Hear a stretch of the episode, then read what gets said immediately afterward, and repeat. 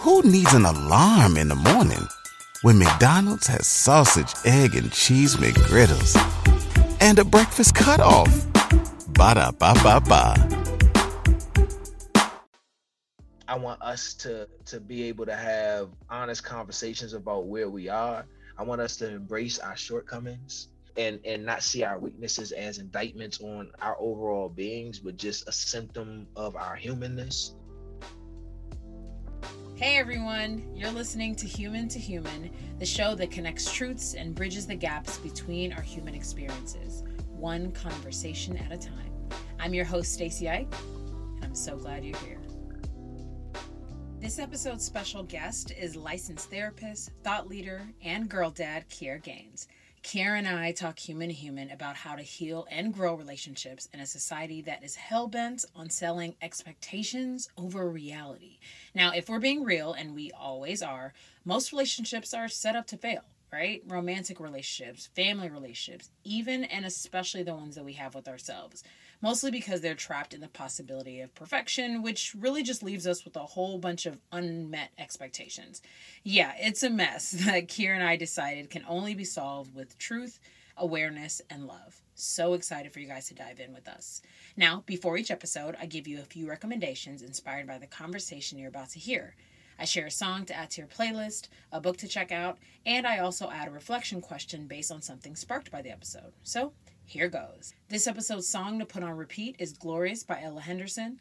This week's read is Atomic Habits by James Clear. And after you listen, if possible, put yourself in a learning situation this week. Talk to someone that you haven't in a year. Challenge yourself to listen more than you speak and be brave enough to be wrong in the process. I know it's not a question, but I trust that we can all expand together. Now, like always, leave your comments or your thoughts at humanhumanseries.com. Now, let's get into my conversation with Kier. How are you feeling? Are you are you feeling great? Are you feeling good? Are you feeling a little all over the place, but having to give me an hour? um, I feel good. I actually enjoy like these interactions because I mostly post on social media, and the mm-hmm. interaction mm-hmm. is it's heavily favored in my direction. It's more sure, me talking sure, to sure. people, and I could just you know, I catch what I can, but these face to face interactions, I appreciate them so much, especially post COVID. Sure, um, sure.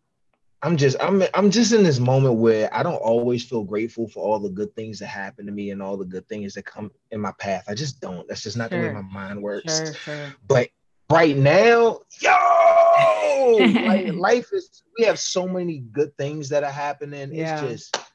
Uh, how are you? I'm good. Um, I am balancing expectations and reality. I am yeah. I am expanding what love looks like in terms of how I receive it, how I can give it. Um, I'm learning, I'm really trying to learn to be selfish. I don't, mm. I, am just, I realize that like I, that was really heavily hit in my heart as a wrong thing to do. And mm-hmm. so I just really want to learn what it's like. I want to find out how healthy I look knowing and, and how to pour from a cup like that, right? Like I'm very used to mm-hmm. pouring from a cup that I pour from now. Um, I'm the oldest. I have a lot of friends. I'm very, you know, my whole work is is this. I, I'm a TV host. I, I love this work. I adore it. But I also recognize parts of myself that is is trying to keep up with how it how it feels good and how it looks good, but how I'm like, oh, are you possibly chipping away at yourself? Is that what's happening? Mm. So there's just there's a lot of learning and it's it's great but it's painful and that's probably why I resonate so deeply with your work because you were willing to talk about the pain in the forefront which I think we're all going through it. I just I'm really sad that we're not willing to talk about it. Like I didn't know we were going to keep not talking about it even after a global pandemic that connects us all. I was like, "Hey, yeah. I, aren't we all just going to be real now? Like what's the point of doing the other thing?" It didn't work. like I've, I, I thought we all saw, but you know, so you know, the, so that's kind of that's where I'm at. It's why the show is what it is. Welcome to Human to Human, by the way. Thank you so much for being here and for being. Thank you so much for having me. For sure, for welcome. sure. You're welcome. I have a question for you, just sure. around when you said your selfishness. What's the feeling? What's the negative feeling associated with that? Is it the shame? Like, what's that feeling? A part of it is not actually is is realizing you don't actually know what you want you don't actually mm. know because okay. I recognize that I like how people feel when I play a certain role, which internally makes you feel good, right? Like you're like, I feel good because you feel good. And so mm-hmm. you think for a while that's the thing. And then you find out, but I didn't do the thing that I liked. And I didn't know that I didn't until after the fact. And so you're trying to figure out how to like reintroduce yourself to other people, but really reintroduce yourself to yourself. Yeah. And yeah. That so it's I don't feel shame around it. I feel more scared because I'm like, what does that rediscover process look like? Mm-hmm. Where do you start? And and how much outside are you looking? Are you looking out? Are you like going outside and trying new things? Are you staying inside? Because during for me during the pandemic, I stayed inside and I stayed inside. I was extremely introspective mm-hmm. in, in um, inward during that time, and it was. Mm-hmm. I, I was willing to do a lot of that. And then I recognize coming outside how that's going to translate. And it's an interesting process. And I recognize even for other people, like it's not lost on me. We all had extremely different experiences during the pandemic. And I would love us to talk about it. But I feel no, like no, we might not. To. No, we're not going to. And I'm upset. I'm upset. I'm like, hold up, guys. We're not going back. I can't be present in this lifetime, in this world, after learning all this stuff, after being slapped into consciousness, and then go back. Like, and I know what happened to you. So what are we doing? Mm-hmm. We're doing now, what humans do. So that is exactly why you're on this show. Because as I was discovering your work, as I was, as you came across my world, I mean, what I adore about you and your spirit and your heart is you you and I resonate in the same thing. We're all set up to fail. We seem to like playing ourselves and we're not willing to get out of the game right? We're just like, yeah, but the game is the game, and we punishment. we were just like, listen, we already know this game. It's the devil we know. Can we just keep going until we get out of here? Mm-hmm. Yeah, I understand that. I'm just saying, like, since we all know, why aren't we willing to leave? I just think the collective the consciousness. the, yeah, let's do it. I, I think the collective consciousness is it's a weird beast, and I try to take everything that I can't understand and relate it to my world in some way. Mm-hmm. So it's really controversial when people do this from a large perspective, but it helps me from an individual perspective. Mm-hmm. I can't identify with Black women's struggles. Those aren't my struggles, mm-hmm. but I have my unique struggles as a Black man in the way I present that has similar elements. I'm like, mm-hmm. oh, that's how that feels for you. That's similar to how this feels for. Oh, mm-hmm. okay. It's no, the coming to that moment is tough for some people because your brain already has to do a million things. Yeah. And then when we have the world coming into our collective consciousness after like the George Floyd murder happened, mm-hmm. now everyone feels this everyone has feelings and they they just splatter the wall in all these different directions we're not all angry about the same thing we're not all motivated mm. by the same things we don't all the feel the same level of disdain towards this situation in this place but right. we all have this collective consciousness yes. so it's it's a lot of thoughts and that same external world exists inside your head. It's a lot of mm-hmm. thoughts, it's a lot of conflict. Sometimes it's all, sometimes it's nothing, sometimes it's 10% of what you think most saliently, and 90% of everything else. Sometimes it's the inverse. Sometimes mm-hmm. it's nothing at all. Like it's it's it's just so difficult to get people to understand that society and the world and the way we've been conditioned has pushed mm-hmm. us towards extremes. Mm-hmm. And every I was reading this book, yo, that was even talking about how they do the these re- the they oh man, shoot. Uh, la, la, la, la, la, uh, Atomic Habits. Okay, beautiful. By uh, I want to say Paul Glasser, James Clear. Yeah, it's in James my, Clear. My favorites. I'll, I'll haven't started, but love that. Oh, one. you're gonna love that one. oh, you're man. gonna love that one. They talk about extremes, how they specifically make a potato chip or Dorito to the perfect level of crunch and the perfect level of saltiness and the perfect level of fattiness to give you this specific dopamine hit that makes you prefer that. But in nature, like in real talk, you don't get a lot of salt and you don't get a lot of fat. So our our minds are hardwired to value those flavor properties. So what we do is we take what we like and we push it to the extreme. Think about everything. Look at the models inside of stores, the exaggerated hips and curves. We take that to an extreme. Mm. Look at mm. how sweet things are. Ice cream. It's just the perfect creaminess and the perfect flavor. Baskin Robbins and and and uh and Cold Stone don't even it, it's two different worlds. Mm. Two extremes. So the little intricate parts that make up the whole, we look past and it's not our it's conditioning. Sure. And we just keep sure. pushing. Who needs an alarm in the morning when McDonald's has sausage, egg, and cheese McGriddles and a breakfast cutoff? Ba da ba ba ba. Towards either side. And it's a scary proposition because there's so much humanity that we leave on the table when we do that. So much nuance that we forget about. So much. Mm, so gosh. much it's the little details, yo, and it translates. Yeah. That translates to love and relationships. Man. When we look at the grand finale and we don't think it's the nuance. It's the nuance. It's the small pieces. So the fact that we know, the fact that we both just brought it up, we connected in the nuance, we connected in the details. And you also said just a few minutes ago that we're going to keep doing what humans do. Is there not a way to break that? Are we not willing? Is it time isn't get giving us time to to to soak in the details? Is it past experiences? Is it being a prisoner of our emotions? Is it fear? Is it change? It, it's and possibly all of those things, right? But we have just identified that if we are not willing to be in the nuance and the detail, we'll never really get to the goal. We'll never really get it. Mm-hmm. We've we've conditioned ourselves to believe that these expectations make sense while mm-hmm. we're living in a reality that's like that's not it's mm-hmm. true guys and mm-hmm. I wrote down, and I want to read this to you specifically. I, I wrote down, how do we heal and grow relationships in a society, society that is hell bent on selling expectations in the midst of reality? I, you know, I think you got to run the numbers. You got to run the numbers. What you see is one category. Mm-hmm. What you have lived is another category, and what you would like to believe is true is a separate category unto itself.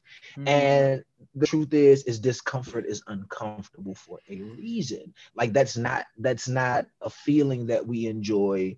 Uh, nothing that we don't enjoy undergoing that. We just don't. So so we try to avoid it. That's okay. Like if you if you hurt your ankle, you're going to favor the other leg. Mm-hmm. You know, that's how you create balance. That's how your body creates balance, and this is how your mind creates balance. But we live in this society where it has really specific rules and their expectations. And it kind of goes back to our first point when you're like, well, why don't we share it?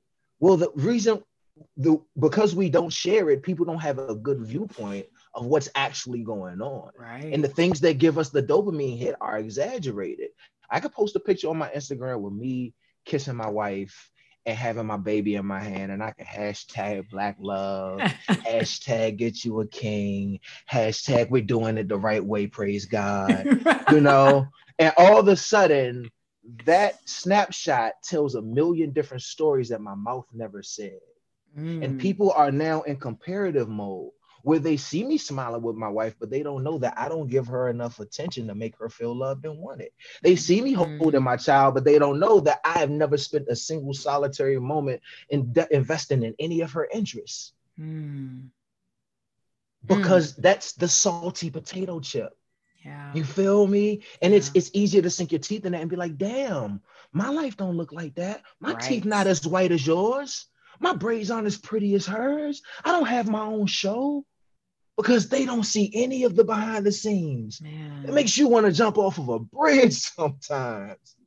Well, what's you interesting know? is they're living their own behind the scenes. They, it's funny because yeah. if I see mm-hmm. Kier's perception, I'm living in my own reality. I know everything is imperfect. So why would I see your perception and say he must be perfect, and for some reason mine isn't? Because we're so hell bent on being different, as you said, being comparative, and finding a reason to not be special, to not be worthy, to not be the one, so we can validate why we don't feel that way. Yeah. Right. And I'm like, mm-hmm. but we all know we're being played, and somehow we're just like, but let's just keep playing because it's easier. This is where I get very sad Not gonna. I, I, I have never you, experienced depression. I can see it in your face. You can. Yo. You see. We have never met, and I know you know what I'm saying. like, I know, exa- I know exactly what you're saying, but you know, this is the same as the argument, the raging war between black men and black women. This is mm. the same as Get the raging war between men and women in general. Yes. This is the same raging war between the LGBT community yes. and the rest of the world that refuses to acknowledge them as human beings that have yes. rights and liberties. It's the same thing. It's on a massive scale. It's hard to move people's thoughts. Mm-hmm. It's hard to take people from this is what I'm rooted in, and then what they're rooted in is rooted in deeper things like religion and upbringing and environment and mental conditioning. Mm-hmm. You can't rip someone from from that that easily. But what you can do is share experiences with them. Yeah. You know, so it's it's it's the same kind of like oil and water thing. We're on a mass level. It's hard to get people to understand what you're trying to say and convey. But sure. on an individual level, when you have individual conversations and individual experiences with people on a human level, mm-hmm. you'll find something very different. Mm-hmm. You'll find a different kind of person. Groupthink is tremendous. Interesting. It's elaborate. Elaborate. Yo. Beautiful. We've seen it. Like, look, look, look at politics right now. Mm-hmm. People who don't believe what a certain politician believes, as long as it's close enough, they'll gravitate. Yeah, I do kind of believe that now that you say it that way. you know we can see images on on our social media feeds and on our phones that give us again these stories that don't have confirmed narratives mm-hmm. at all false information speeds faster than good information yes it does and i mm-hmm. and i i'm like why are we okay with not now, you know what? It's not even salty potato. It's, it's not. It's not even a fair question because I'm here in the world too. I get it. Yeah. It's it's yeah. everything that I experience, I'm not going through the full wringer. No, I'm not. Some mm-hmm. things are easier to gravitate towards. Take the thing, take the snapshot and compare it. I get it. I do. I, I just think sometimes it just affects the way that we as humans really get to love, really get to lean in, really get to be here, really get to express versus what we think we're doing.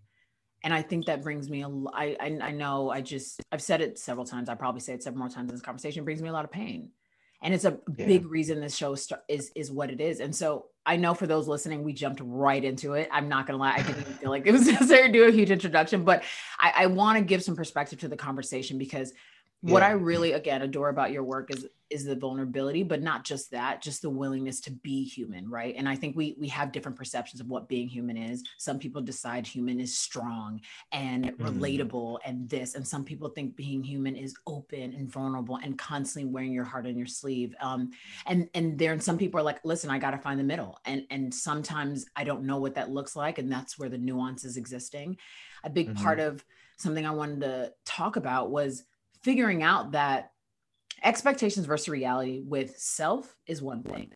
Expectations versus reality with family is another thing. Expectations oh, man. reality with men and women is a whole other thing. And these three pockets of relationships not only have affected me very deeply and have made me just so excited. I want to talk about all of it all the time. I'm like, let's all do the work. Let's do the human thing. Let's do life. Let's just let's spill our guts because then we yeah help together. And it's it's what yeah. I believe we're really right. And so those are a lot of different pockets i believe you can go on this journey with me where we really just we can we can add some some new perspective to those pockets open up yeah let's right? do that let's really do that those pockets yeah. are closer to one another than people think mm-hmm. because a relationship is a relationship is a relationship is a relationship yes, yes and i'm not afraid to take myself away from like human construct things that the world has told me are true. Men are mm-hmm. supposed to be, you know, these brave, ah, I'm just gonna, I'm gonna provide and protect. Brr, boom, ah, caveman.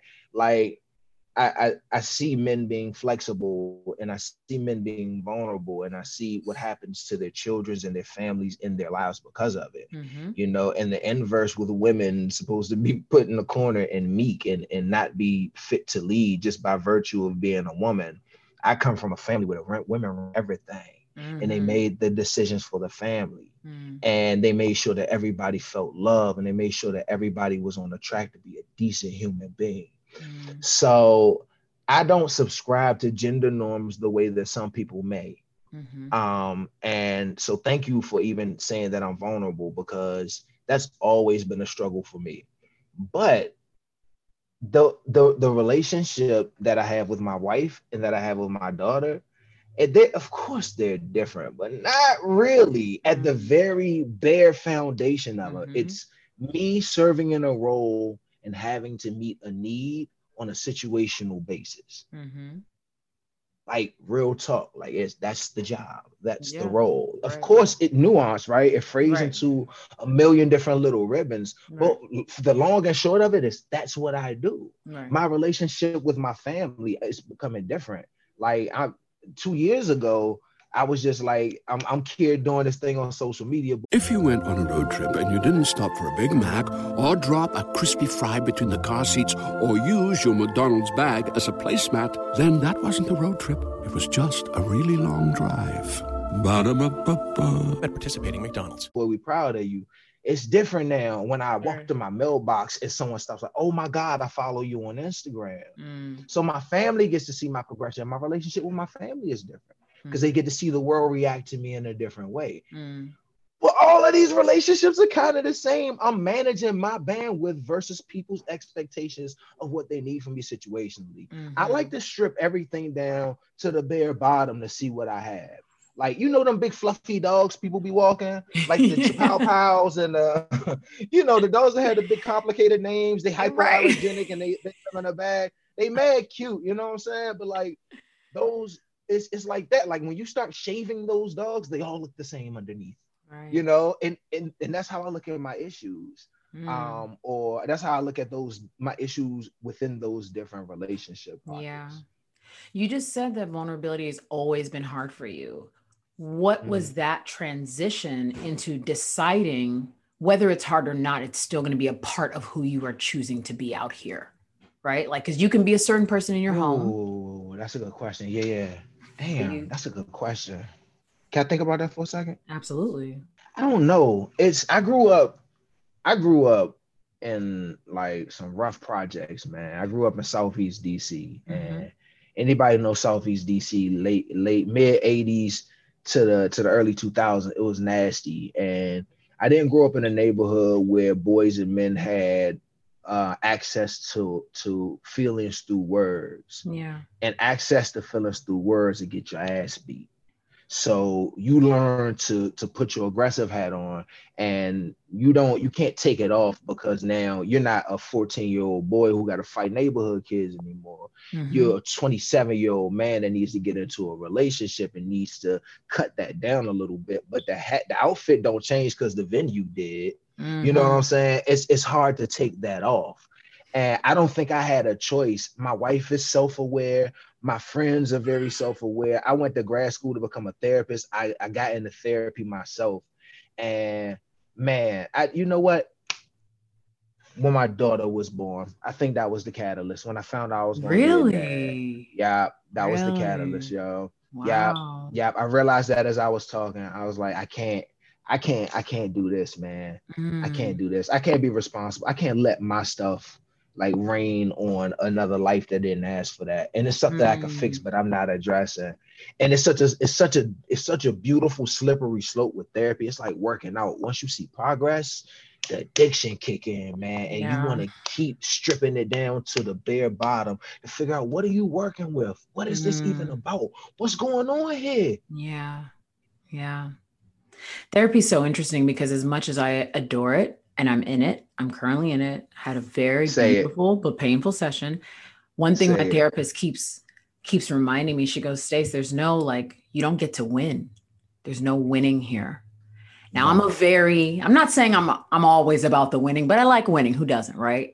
And when I tell her a situation and we talk through it, I want to be like, check. And she's like, yeah, nah, we don't get to do that. Mm-hmm we're continuing to peel back this beautiful layer that is just your life. That's life. And so I don't say that so everyone's like, I'm not love that.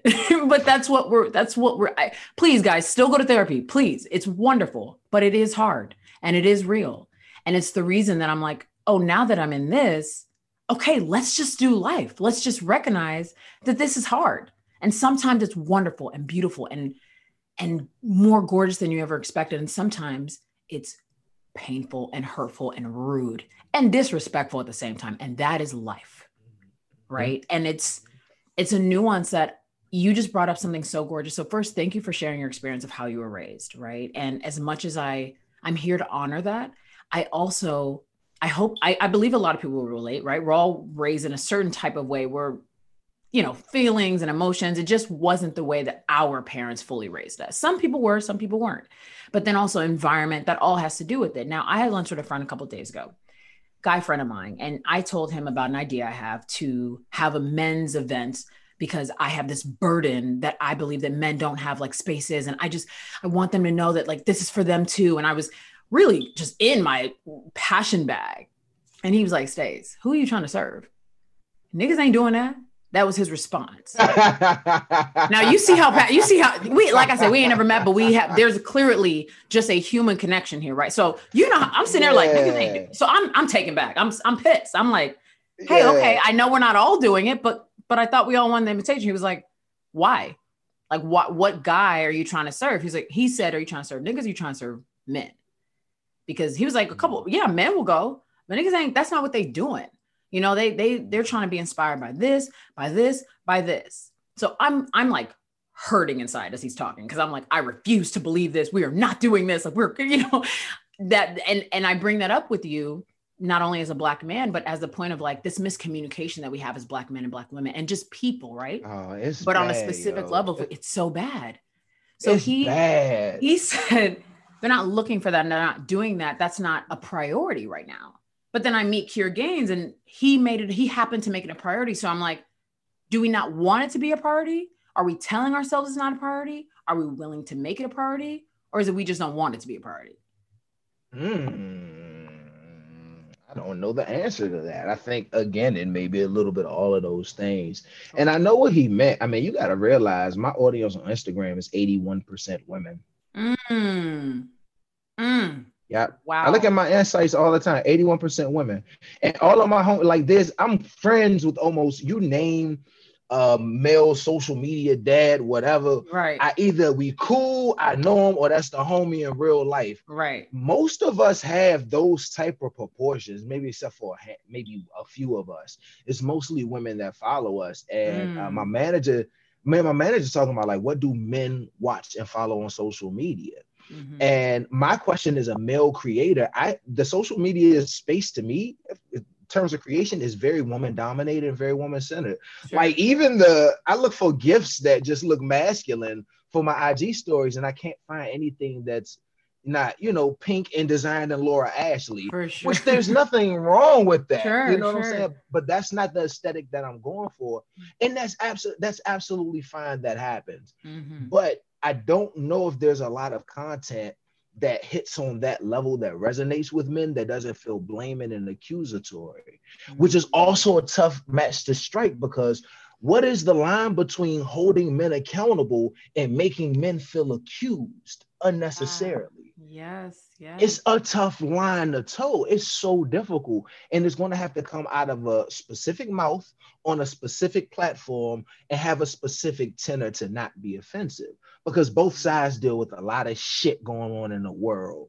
And when you deal with a lot of shit and people don't always acknowledge the shit that you go through on the other side of the aisle, you start seeing ghosts and you start seeing things that may look like undermining properties, which in all reality are misunderstandings, which you don't have the time for because the world is on fire behind you and you can't afford for people to not get it. yeah. That applies to black men and black women. Now what? That's all the shared trauma on the table. Now what?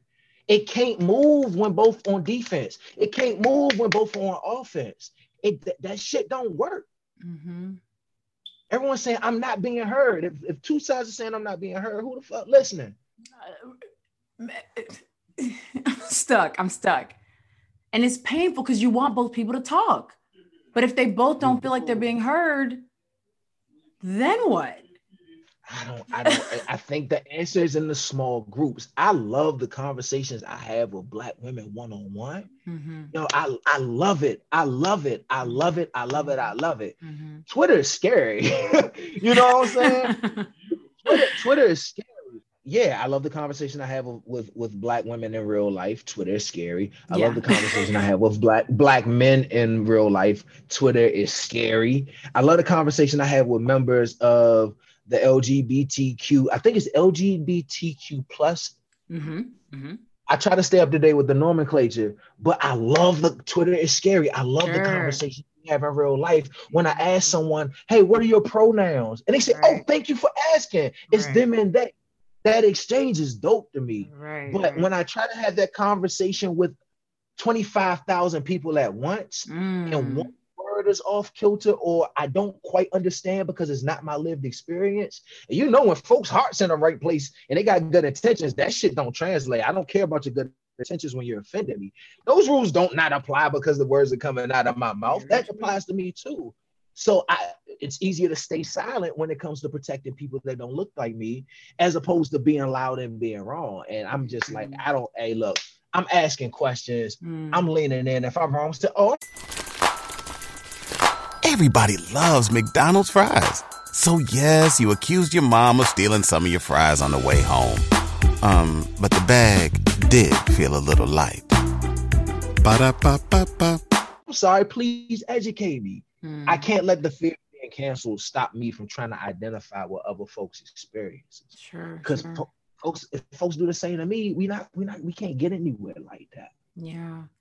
It's interesting you said that your audience is mostly women as well. And I think a lot of the guys you follow, I probably follow them too. I've either probably had them on the podcast, they're my friends. It's interesting. I brought them up to my guy friend. I was like, well, what about these guys? He was like, you mean writers, guys who deal with their emotions? I was like, I'm so confused. It was a really, it was hard. It was a hard moment because I, he brought up strength. He said, black men are kings.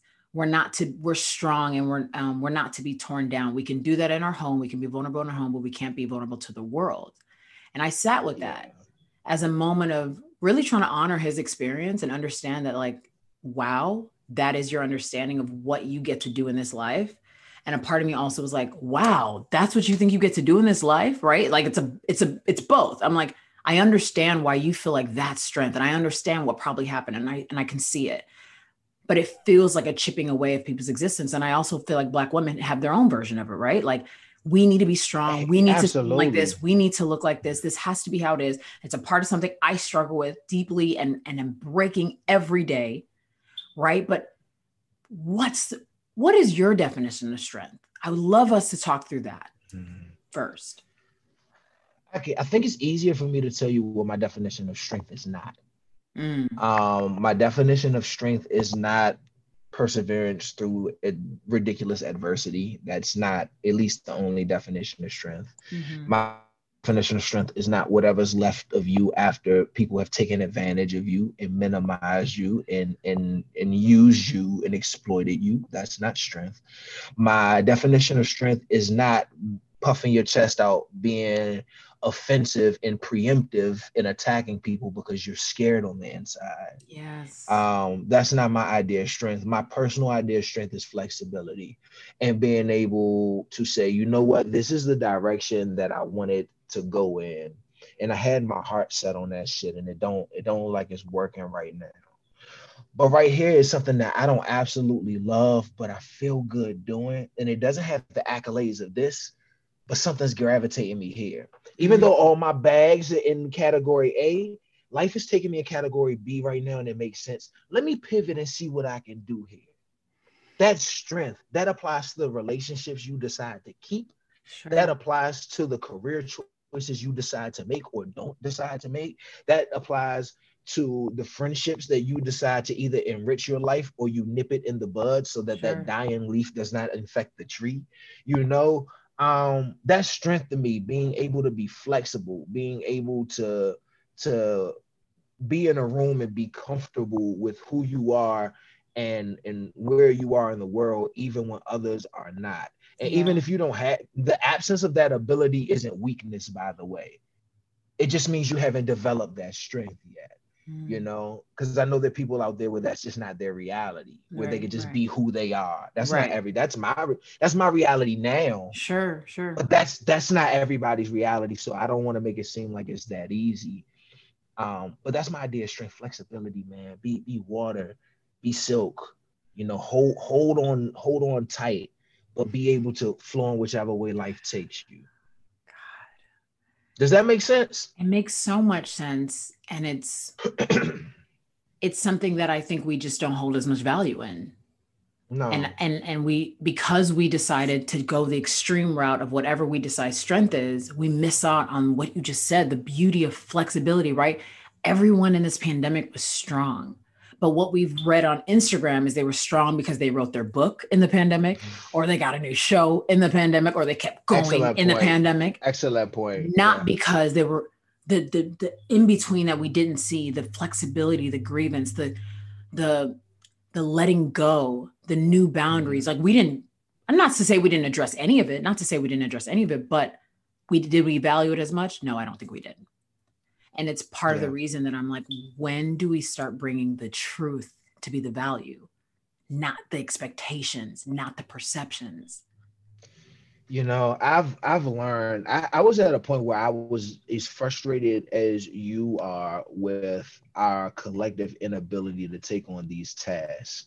And what i've done is i've put that in the back of my mind and i replaced it with okay what can i do to change the temperature in the room even if it's 0.001.38 percent you know what i'm saying what can i do to change it because from being a teacher, I learned. I'm thinking that my lessons, I'm just swagging it out and teaching them all this dope information. I'm thinking I'm enriching my children's lives by that. No, just by being a person that looks like me and showing them love and genuine concern. That's how I impacted Mm. So it's not always the thing you think that's going Yeah. to get you the juice from the squeeze. yeah And I think just just from trying to be damn it's cliche. My line brother said all the time, be the change, be the change you see. The change you see. But I do think there's something to be said for modeling behavior. And I do think it's something to be said for saying, you know what, I want these things to change in the world. I'm gonna start with me. This is what I'm gonna put out. And I'm gonna see what I get back. And if what I get back is different. I have no problem pivoting because that's my idea of strength right you right, know, and. I'll pivot, and- but I'll, I'll continue to put these things out in the world. Mm, that's good. That's good. What it brings me to that conversation, the extending the conversation within relationships, right? And so we talk about that dynamic with family. I think we've all had a stretch in that realm, whether you got to spend time with your family during the pandemic or not. I'll share an experience with you. Uh, yesterday, I had a smoothie with me, and my mom came in the room and she was like, "Dang, does somebody mind grabbing me a smoothie at the store?" And I already I happen to have one, so I just gave her mine. She grabbed it and said, hey why do you feel the need to feel fill people's needs and i said mom you're drinking the smoothie though and she was like but why did you feel like you needed to give it to me wasn't it yours and i was like then why did you feel like benefiting and we sat in when i here we sat there and i said this is going on some podcast i'm about to bring this up somewhere like because i'm sitting there like this is Uh, so I had to even recognize, like, Stace, why did you do that? And then I'm looking at her like, but why do you like that I do that? mhm. so we go back out in the world, right? And we're all, we all want to be loved so deeply. And we're all secretly so scared and we're big babies running around in as adult body. absolutely, absolutely. You know, and I, and I, I- know now that I'm a big baby running around in a cute little body. And I'm like, oh God, you're also, you know, and it's like, it'd be better if we could all talk about it so I could feel less freaked out sometimes about that vulnerability being on the sleeve, but it's fine. I recognize that it's happening, right? But even that experience, I was like, wow, part of me set boundaries and still I'm not implementing them. And then was mm. willing to stretch it because I don't know if it was I want to be loved by my mom in this moment, or I want to fill her mm-hmm. need, or I just have a smoothie and it's not a big deal and I give it to her. It was it mm-hmm. so many things were running through my mind, and I, I was really like sitting with that about how do how we do that in relationships. How in a in a romantic relationship we give something that we're like, secretly I didn't really want to do that, but that's a part of what partnership is. So I'm gonna do it. Oh, Right? that's a good point. Siblings. right okay, I'm your sibling. I owe you. I'm your family. I owe you this. Even though technically, really don't feel like moving, don't want to do it. Mhm. even to ourselves we say self I owe you this. I owe you moving and strange stretching and growing past your pain, even though in this moment, I don't feel like it. The truth is, I don't want to. And I'm saying I want to because of what I we believe are th- these relationships can be, all these pockets, right? Like what we Yep. believe being truly a good person, what love is, what being received and perceived as a good friend, sister, brother, but whatever, partner, all those things, all these relationships. And I was like, who can I discuss that with? So here you are. I'm I'm so glad. You know what though? I one of the things that's helped me through that is again realizing that the world that I live in and the world that I would like to believe is true are two separate things, and that's okay. yeah. It's okay because that's not an indictment on who I am as a person or my capabilities. That's just the reality that I fell into. That's fine. It's okay. If I'm not my ideal self, I always ask myself, well, what evidence do I have to show that that self is possible? Mm, Well, I would love to, to, have about another 10 pounds of muscle on me. And then my next question is cool. What do you do in order to get that? mhm. Do you eat regularly? No. Do you work out regularly? No. All right.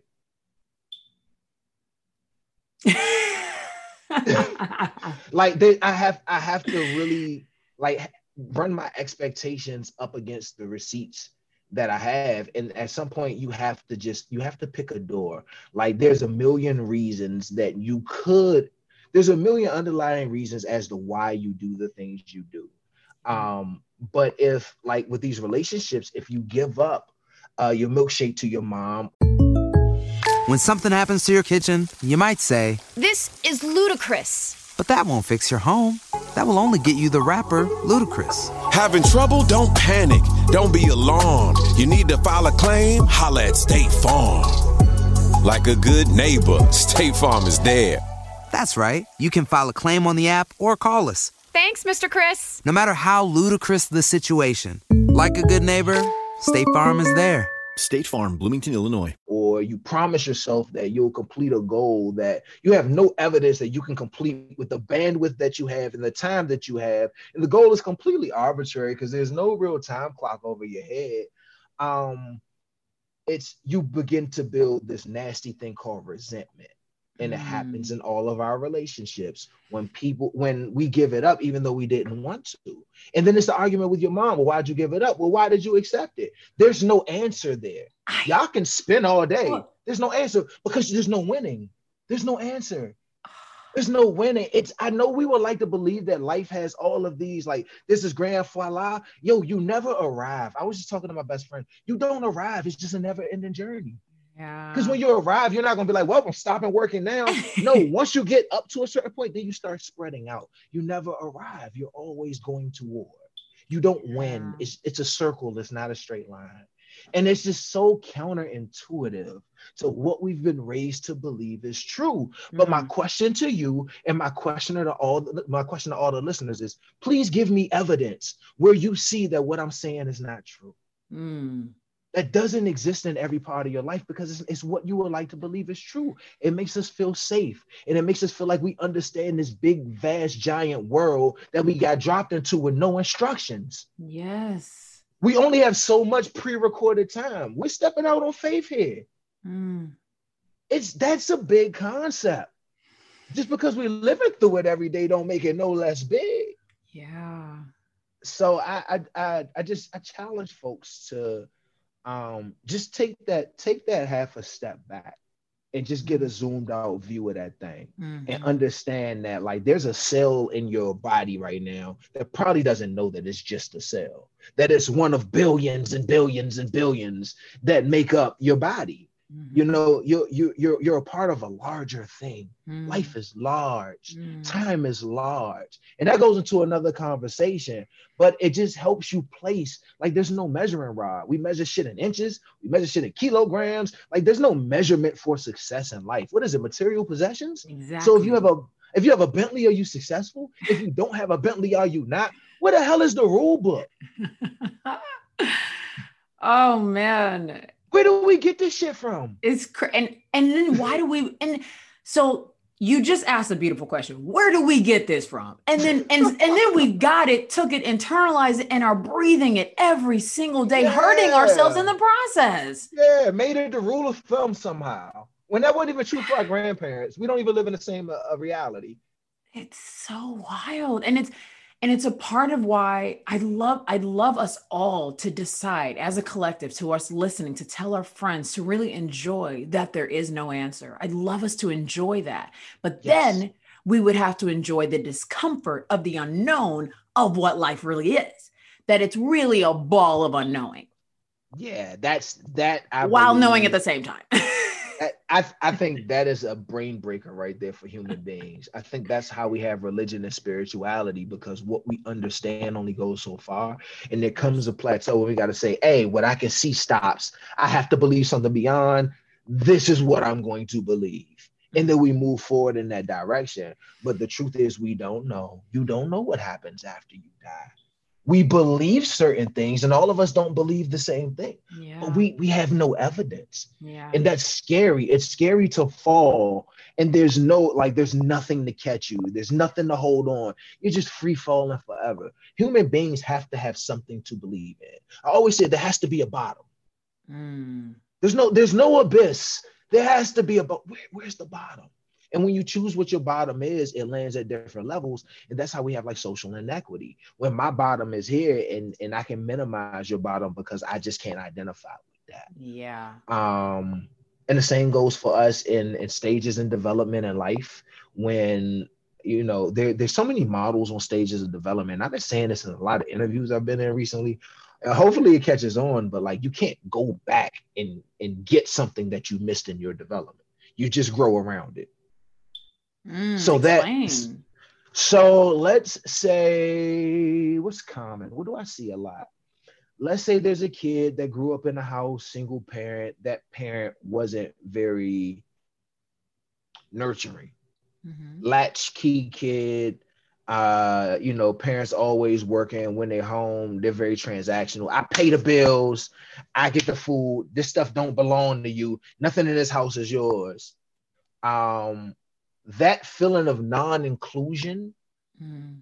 being a child my daughter's four daddy i want to help. Daddy can i help? Daddy i want to help. She gets something from that. That builds a piece of her character. Mm. that warm piece when she's crying and i'm not why are you crying? Why are you crying? Because it hurts my feelings right? Mm. i'm reacting to her and i'm projecting my hurt feelings and my feelings of in- inadequacy as a parent onto her through hitting you know what I'm saying? And not saying that's what everyone does, just saying that it does happen more often than we talk about. Mm-hmm. Either way, she can't go back and get that once that when she just needed that that thing to boost her confidence that love that reassurance that her daddy loves her she can't go back and get that. Those feelings still reverberate in her adulthood when she's trying to make connections with people. And what everyone will assume is oh when she tries to get a man.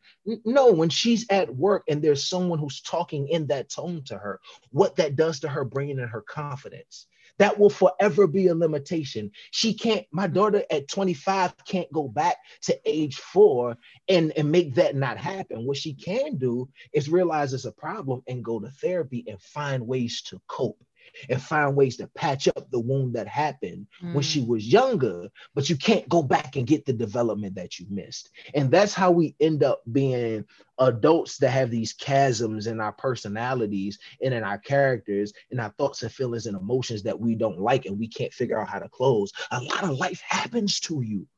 Gosh. Trauma can be a grain of sand, yo. It's not. It's not just. It's not just rape and violence. Mm-hmm, mm-hmm. You know, and that allows people to undermine. Like, but uh, yo, you know, my trauma was bad, but it wasn't rape. Like, sure, yeah, it, it sure. wasn't. It wasn't. You're absolutely, and I'm thankful that it wasn't. But your trauma still happened, mm. and it still affects you, and it's still there, and it still matters. Do you and mind sharing a personal thing that is traumatic to you that people we might forget to identify wow, as, no one ever asked me that we might forget to identify as something that's trauma because we do go the extreme route yeah give me a second let me think of one i don't want to give you some bullshit of course yeah yeah yeah So my mom passed away when I was 18. Mm-hmm. And I I don't think I, I didn't take any time to grieve.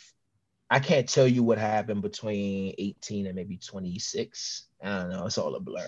Mm-hmm. Um, and in that time, I got my degree. I did a whole bunch of stuff, but um, I developed this sense of independence that I would define as hyper independence. Mm-hmm. And I began to shut off any kind of help because I believe that people didn't want to help me anyway. Mm-hmm. It was one of those things where I asked for help in a really specific way, and maybe not everyone around me caught on to what I was asking for. I didn't get the help I received, and I was like, "Oh, I stuck my hand out there once, never again. Oh, I got this. Right. I got this on my. I don't need nobody." Right. And then I developed a relationship with this girl that I met at the bar. And then that relationship started to get more serious. And then I ended up putting a baby in her. And then I ended up eventually marrying her. And she stopped me like, hey, yo, you get you have to need people. Hmm. And then I ended up owning a business where she stops me sometimes and be like, yo, you have to need people. Hmm. She's she's right. She's right. But it's so hard to turn that thing on Of course. when it not being on has a, has gotten you to a point when you're having this conversation on this podcast and you can't really see how much you could have benefited from the inverse train of thought yeah. you know so that's that's that's trauma that that was probably a little bit bigger but you would think that just just i mean my mom passed and the trauma sprinkles a million different ways Sure. but that one specific area just me going out and getting my apartment and me having these jobs and me Mhm. paying for college i paid my way through undergrad and working the whole time and part-time job and blah, blah, blah, blah, blah, blah. Mm. Yeah. Can I share an insecurity um, that I relate to in that space? i would love if you did I I recognize that I'm a bit of the opposite. I I enjoy asking for help. Part of my job is asking questions. So I I I kind of taught myself at a young age. I was like, don't be afraid to ask questions. That's the thing. Do it. And then I realized that once people know you need them, I'm very afraid of that. I, I realized that I I hate when I my friend I just had experience with one of my best friends. I was like, damn, you know how much I love you, and sometimes that freaks me out. You know how much I enjoy your opinion, your thoughts, your experiences, uh, my siblings, my friends, the people that are the closest to me. I think they all know how much I love them, and that scares me. That makes me want to recoil. That makes me want to say, "Oh, damn, you're you're too you, you're too needy. Maybe you should step back." Maybe you should stop needing people. Go back and do this yourself. You used to know how to do this yourself. Go back, go back, find that, go back. And it's a really interesting thing. I um I'll share a quick story. And I'm sharing these things, guys, because first, like you have to, it's human human. Second, I think a lot of us deal with these things and and and just again don't share them. oh Um, that's yeah that's not uncommon what you're saying as a therapist and sit i sit in a room with people who divulge their most inner thoughts all right, the time right, Uh, right. you, you haven't said anything to me that I haven't. That's crazy, right. Many, many people. Yeah, everybody feels that way. Right, and we just- one. Uh, it's it's my sister. She's 18. She's heading to college soon, and um, I, I like being that big sister to her. I enjoy it so much. It's a fun role, right? And sometimes I I put boundaries out there. I'm like, guys, I'm busy today. Nobody bother me. And they're like, okay, cool. She's busy. And so some days they they don't bother me, and some days they do. And I I think I realize I secretly like being bothered, but I say like, leave me alone. I'm working, right? And so there was a day that it just happened recent, and um and she didn't need me. They were talking about college stuff downstairs. I could hear that they were that was what they were discussing and I wasn't being asked, I wasn't being called, I wasn't being interrupted. I they, the the boundary worked, and I cried. I started crying. I was like, they don't need me to help her with this huge thing. And she came upstairs like hours later. She was like, "Hey, I wanted to talk to you, blah blah blah." And I was like, "I'm really not in the mood to talk right now." And she was like, "Do you want to talk about why you're not in the mood?" And I was like, "I don't want to ruin your mood, and I know that this is just me, so give me one second. And so we ended up talking about it. And I said, I just realized that you might not need me all the time. I just realized my boundaries actually worked and I'm, I'm freaked out. I had no idea what it looked like when they work. Right. We pushed that for all the Hmm. whole year happened. And we were all talking about boundaries through captions. And I was like, y'all, what happens when they work though? or what happens when you're not as needed? What happened when that role became the role we play? Again, this is all leading back to re- relationships and how we see and do Yeah. and feel worthy in those relationships. Right. And like Mhm. for you to feel like it's best for me to be the guy who doesn't need, so I avoid it. and I just heard that and I'm like, wow, that's interesting. Cause on the opposite, I was like, maybe it's best for me to be needed so that I always feel loved. And then finding out that doesn't do it either. so, well, we're also battling two different things. I'm an only child and you're the oldest. Mm, look at that. Oh, wow. Wow. The, the family, I keep being the family friends with people who are the, heavy role. Heck yeah. Okay, go ahead. Go ahead. Yeah. Wow. It's a completely different mindset. For and sure. also remember that it's it's a lot of things going on there, right? It's also the we things that disrupt famili- familiarity to us. Mhm. Like, you know, you can hate your job and still have a process within your job that you don't want to be interrupted while you're doing it. You know, so you and your sister have a really specific relationship, and that relationship has had an identity that has changed and morphed, but had probably a very similar outermost shell for years. And now that shell has been cracked because she's getting older and she's going to be more independent. Right. And just because you don't love being bothered, that doesn't mean you haven't grown fond of the connection and what happens during that transaction when you help her. You get something different. That that dopamine hit different on that one because it's the relationship and it's the familiarity. Sure. But so there are a lot of things happening in that situation. So I don't find it odd that you cried, that your boundaries work. Like I, I don't find that odd at all. I don't love every boundary that I have to set, by the way. Sometimes I feel like I'm being too rigid. I don't always, and this is my transparency with you. Maybe this will help you out a little bit. In my DMs, I get so many DMs um that like I can refresh and never see like the same DM twice. And sometimes it's people who are just like, hey man, I love your work. You know, I really appreciate it. Helped me, it helped me get through boom, boom, boom. And sometimes it's like, hey, yo, I feel like I don't want to live here anymore. Mm, mm. And that's a scary DM to get when you get 10, 15 of them within a two week span. Mm. And there's a part of me that says, I'm a helper. I have to help people. That's what I do. Mhm. There's another part of me that says there's not enough work that I can do with you with the bandwidth that I have to get you from there to there. I can't answer all. I answer as many as I can. I can't answer all of them. I have to set a boundary because a person who is drowning will drown you too if you try to save them. What they say, put on your oxygen mask first. That's going to take me beyond my bandwidth. And then same question your homie gave you: Who am I serving at that point? Sure. because I sure. I still have me that I need to pour into and my family. So it's it's tough. Like it's it's complex these feelings that we have. yeah. And I think it's beautiful that you were able to experience that happiness and that sadness at the same time. That's like flavor profiles when you get some sweet and smoky. At the same, you know what I'm saying? Like I, I I love that. And maybe like that level of sadness, we have a weird relationship with it as people Sure. but uh, I think it speaks to the transaction and the bond and and what's what you all what you all's relationships identity has been for so long. And now this transition to this different identity. Because Sure. dope shit is going to come. She's about to become her own woman in another way. She's going to come back. She's going to college. Mm-hmm. oh she's going to come back a different she's going to find herself. Right, right, right. she's going to find she's going to come back and she's going to be able to talk to you on a more adult level that's i know you're like that's my baby I know. you see, I'm like uh, more adult than I get right now because the girl's a big, Yeah. you know, and I it's, no, but this is this. Yeah, yeah, I know. Yeah. Ah, it's- this is what's supposed to happen, though. Yeah, this is how yeah. it's supposed to go. yeah, and it's see, it's it's beautiful because there's something interesting about the word supposed to and the word should, right? You just- Ah, I just use supposed to. I never use should. Ironically, Mm. Huh, I use supposed to. Yeah. I hate should. I hate should, but I kind of like supposed to, and I don't know why. I don't Mm-hmm. know how different they are now that you pulled me up on that. because I just heard something different when you said it's supposed to be. It felt it felt it felt right. I was like, you know what? Change is supposed to happen. That's the only constant we understand, but it's the only one that we actually have no, you know, no secure relationship with.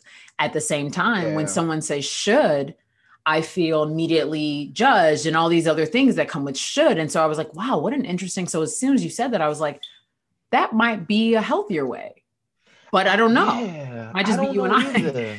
You you raised a good point. I I think to me, supposed to sounds like if all things just go on a straight road, this is what will naturally happen. Mhm. And should feels like a judgment that is cut out of some particular person's moral fabric, and that's being posed on me.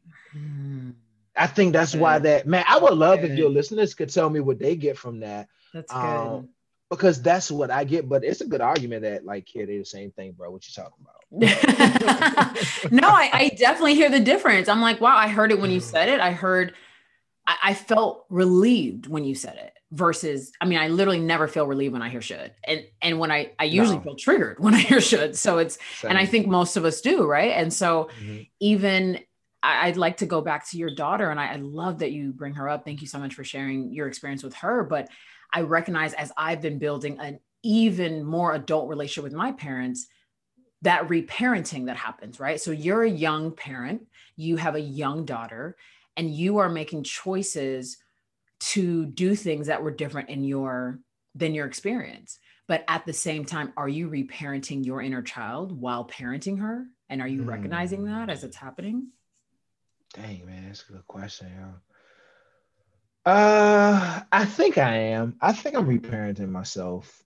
Um, in some ways, it's it. That's a tough proposition because just becoming a parent and just being on this side of responsibility for another human um it gives you this deep conscientiousness of like damn you know I, I i think most boys between the ages of 12 and 17 we go to war with our moms. That's just kind of what happens. And uh, especially if your mom's a single mom um we just have differences. But uh, it's I'm I'm going back to that time and I'm just thinking like man she was right. I really didn't Mhm. understand understand Yeah. the world. So it's for me, I think that just looks like going back and reconciling with the fact that as an adult, the world looks a lot different. And I I, I just didn't have a lot of understanding in some of my most formative years, which sucks because the years where you understand the least are the most pivotal of your life. It's so weird.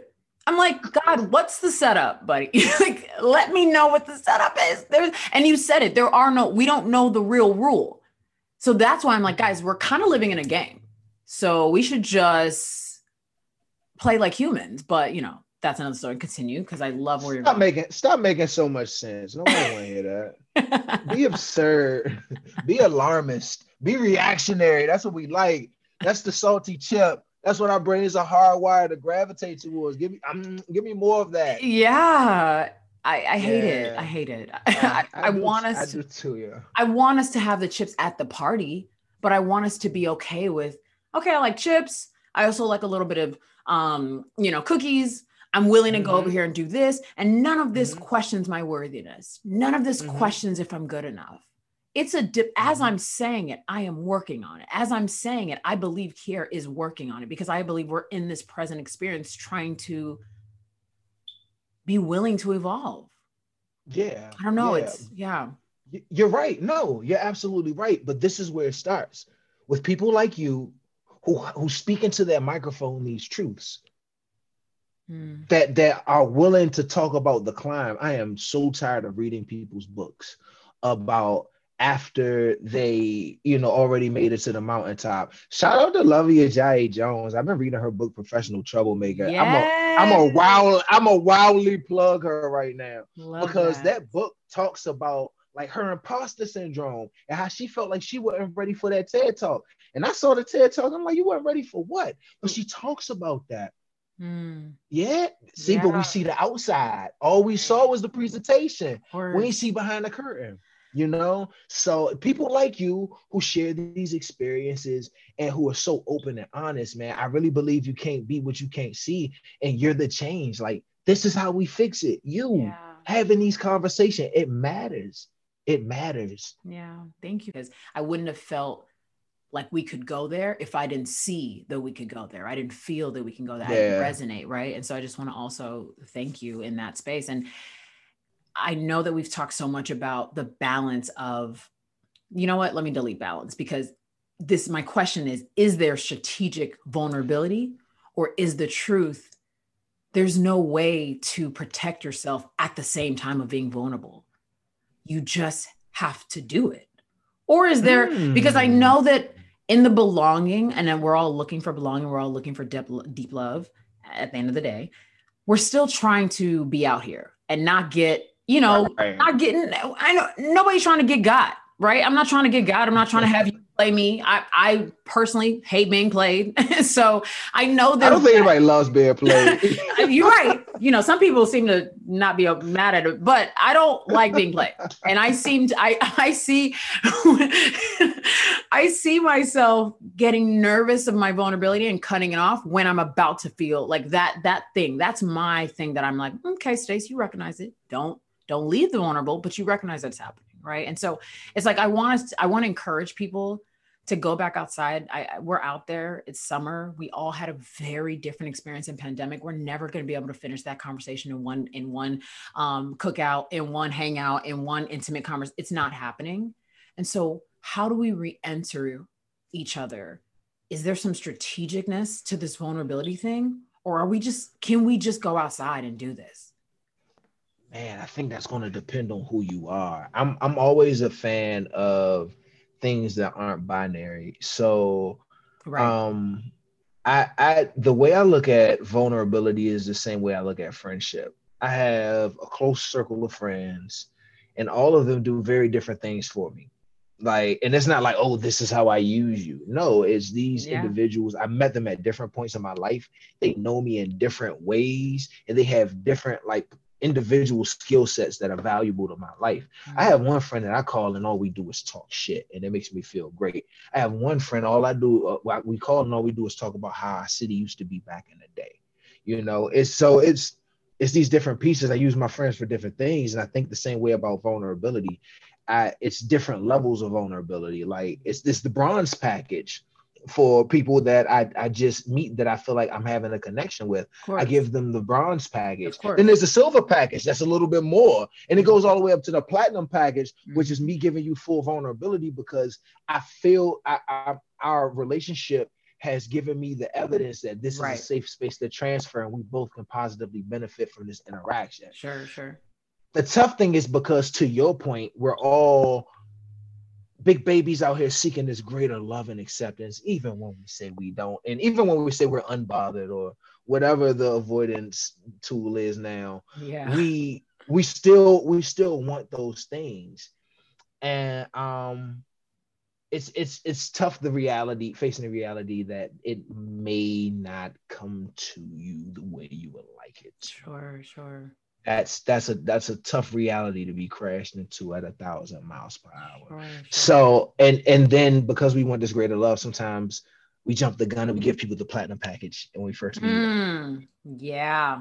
Not not seeking the trust, seeking just the um maybe it's that dopamine thing we're looking for. Maybe it's oh, Oh, yeah. yes, yes, yes. You're It's saying a it's a lot. It's a lot there. a though, lot there. Yeah. It also depends on whether you're a man or a woman. It also depends on how you identify with your gender. Women are raised to believe that they need men. Men aren't raised to believe that they need women in the same capacity. So Mhm. we become adults with two different urgencies to get into a point of a relationship.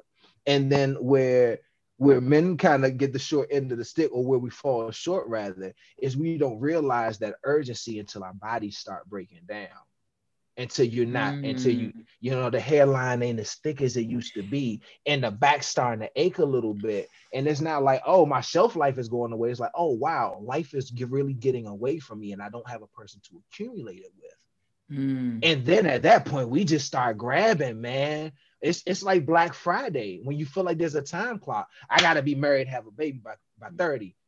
Do you know what kind of items you're gonna you're gonna grab on black friday that you won't wish you never purchased come march Gosh. So- And it's, no, That it's not it's not their fault. It's just it's what it is. that's what I'm saying. So like everyone's a man, th- there are men outside, there are women outside. They they want to be with each other and somehow we can't figure it out. You just hit on we we want each other. We just you just said that our urgency might be different, but we're all going outside because at the end of the day we're trying to see who can we connect with. Let's be real. Most studies show that us going outside, 90% of the reason is we want to see if we can have an either a sexual experience, a, a- some kind of, you know, personal human experience, whatever, heart Mhm. experience. That's why we do and continue to try and believe and and fairy tale and idealize some of these relationships and experiences that we have we're having yet men and women's communication can be so off something i've noticed is women will say god i want a man who's vulnerable but secretly make fun of it because they've never experienced it and don't actually know what it's like like and don't know how to handle it yeah. men say i want a boss i want her to look like this i want to act like this i want to talk like this then she does know like i have no idea how to handle this and really i don't like that you're kind of confronting with my manhood i'm like hey guys guys guys this doesn't work. it's not working.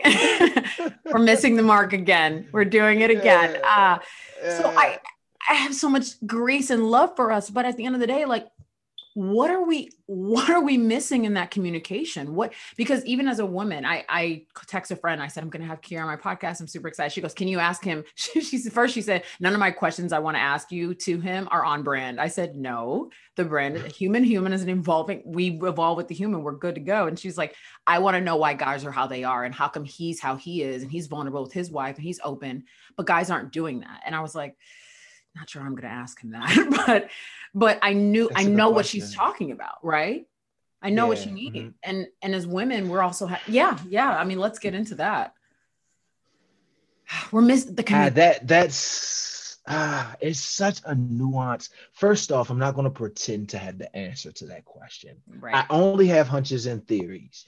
Um, this is the thing. I don't have issues with men being vulnerable when I talk to them. Mm.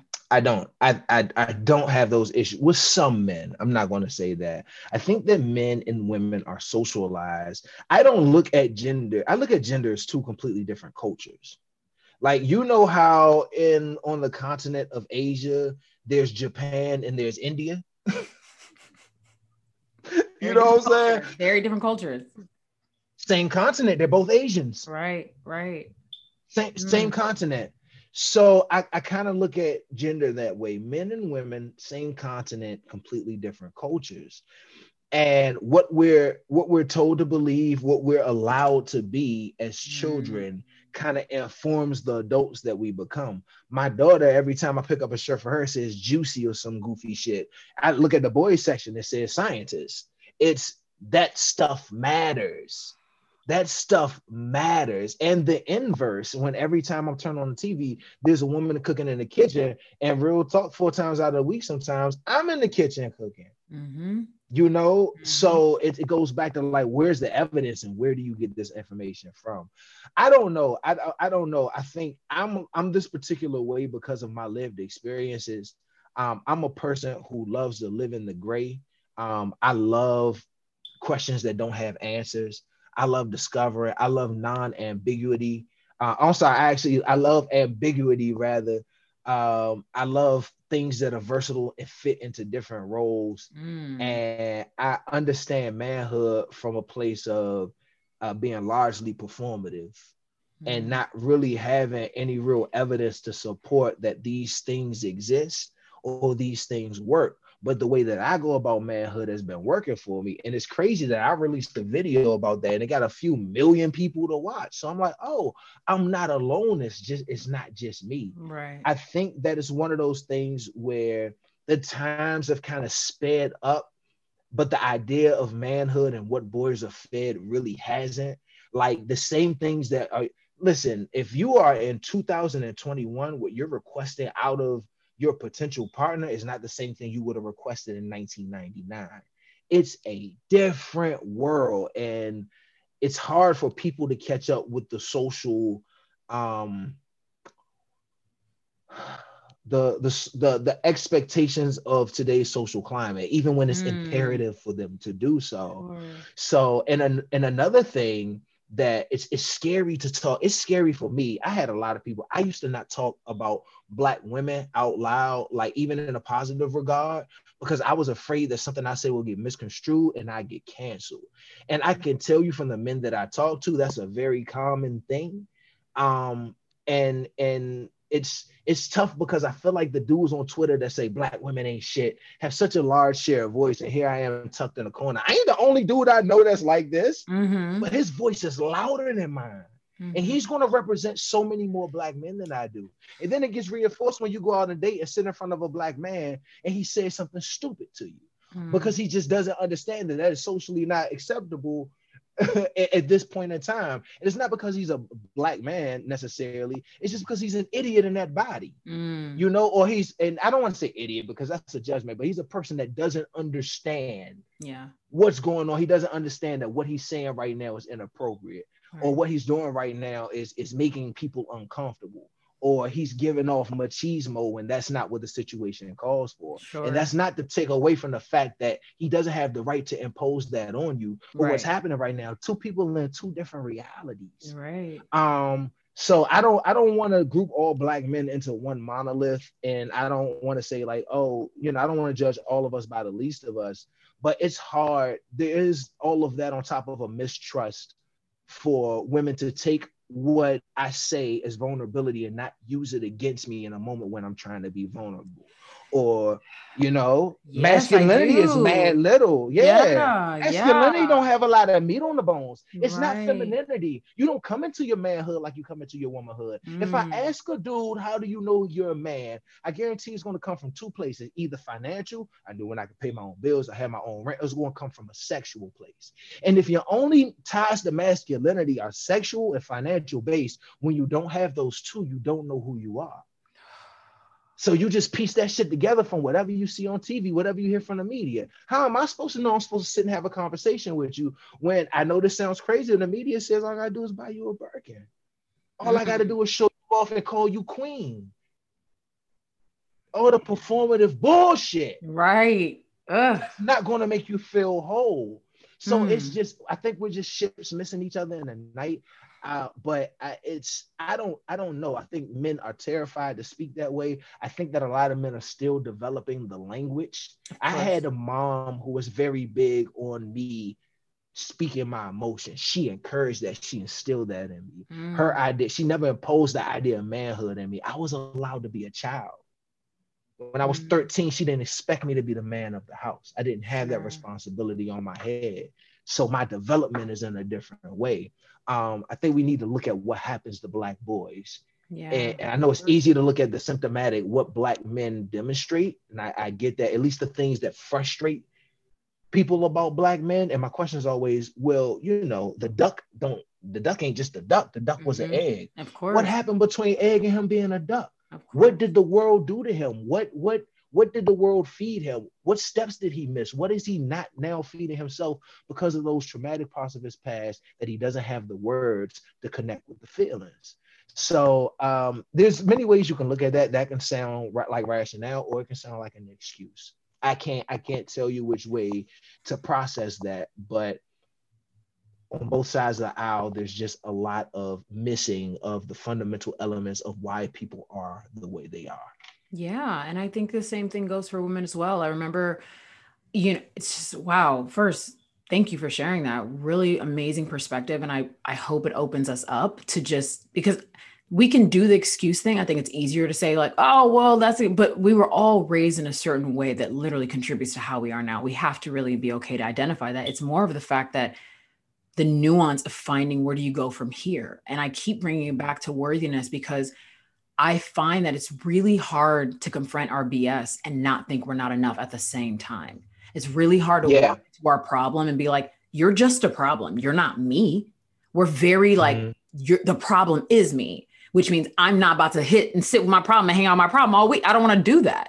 I understand that. It's very difficult to do that. I mean, I hate it every time I'm doing it as well, but it is something I'm trying, I'm like learning to separate from ourselves, right? So if we learn to separate what black boys experience deal with we're told we're we're socialized to believe versus the men we're experiencing we can that's why i thought it would be important to say guys like let's just all get help and let's all just be and people are like no like we got to stay this we got to do and that's when i started feeling the pain of wait are we ever gonna like switch it up though? Because women are also doing the same thing. As a woman i remember being in a relationship and this guy was like wait like are you gonna cook for me? Are you gonna do this? And i was like I- I mean, for someone who knows my power as a fem as a fem as a feminine energy, I can't believe how insecure I got when that guy was like, "Are you going to cook for me?" I was like, "Why am I so insecure right now?" Because at that time, cooking was not my favorite thing to do. Now the pandemic brought it out of me, truly. But before that, I was like, "I don't. I'm not. I'm. I'm Mm. busy."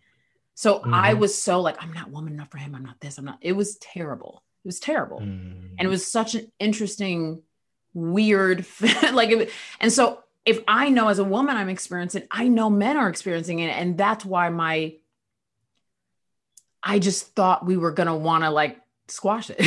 right. And like, and you just said it so beautifully in the sense of we have to examine our, our young, our, our, our adolescence, but that's why I'm wondering about our reparenting now. Are we willing to do the reparenting or is that the part that's so uncomfortable that we're just going to try to skip it? Which by the way, guys, it won't work if we try to skip it. I have tried. Oh no. Oh no, no, no. You can convince yourself that it works, but mm-hmm. it'll always catch up and remind you that it doesn't. Yeah. Mm-hmm, mm-hmm. That's yeah, I that's you raise a really interesting point there. Um, I don't know. I don't have much faith as man, somebody's gonna like, man, dog, give us some hope. No, um, I don't have much, I don't have as much faith that us as a collective, men and women, just as a group, like we're never going to like have a hold hands kumbaya moment because it's too many individuals with too many individual motivations that compete. Like that's never going to happen. Yeah. but as individuals on an individual basis if we can kind of disrobe ourselves of like some of these harmful gender roles like oh because you're a woman you're supposed to cook for me. Never mind never mind you're a host and you have your podcast and you have a whole life that's going on and you don't even like to cook well, at that time, you know, now I'm obsessed. But at, yes, at you're the, right. At that time, genuinely time. wasn't my thing. So totally trigger something I didn't know. But yes, continue. Yeah, and yeah. and now you're made to feel less than because mm. you don't subscribe to that particular that, that particular part of that gender role. Mm-hmm. That's that's the entire problem in a nutshell. Mm-hmm. It's not your mm-hmm. fault you had that reaction. That's the reaction of feeling like, oh, I'm doing something wrong because I'm going against what the stereotype or what the norm said I should be. Uh, and that goes back to that conversation about flexibility mm. and the strength being in flexibility and not in the rigidity of, oh, this is my role, this is what I'm supposed to do. Rather, the flexibility of, oh, this is an expected role, that's cool, but this is kind of how I show up in the world and this is what I do. How can I make these two things merge? And that's a mm. hard ask in the moment when, like, all the shit the world told you was true comes crashing in your brain and you feeling some kind of way. Yeah, yeah, yeah, yeah. yeah, yeah. You're so human you're so human. Like just you have this way of just speaking to the heart.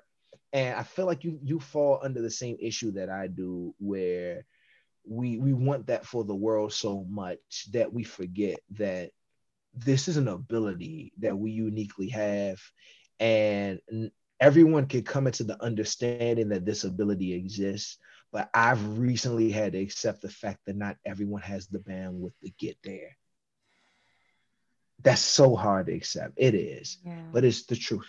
It doesn't make it any less of the truth. Me not saying it um, doesn't mean I don't know what percentage of people are, are unable to get there, but I encourage everybody to try because more often than not, you're a person that can get there if you don't quit and you keep digging and you keep self-exploring. You're very self-exploratory. Like you you dig you don't just go on the surface and spread out. You dig deep into the what and the why. And even though it's uncomfortable i i, I can't speak for you but i would i would imagine that it's less uncomfortable than the pain of recycling the same behaviors and getting the same outcomes over and over again.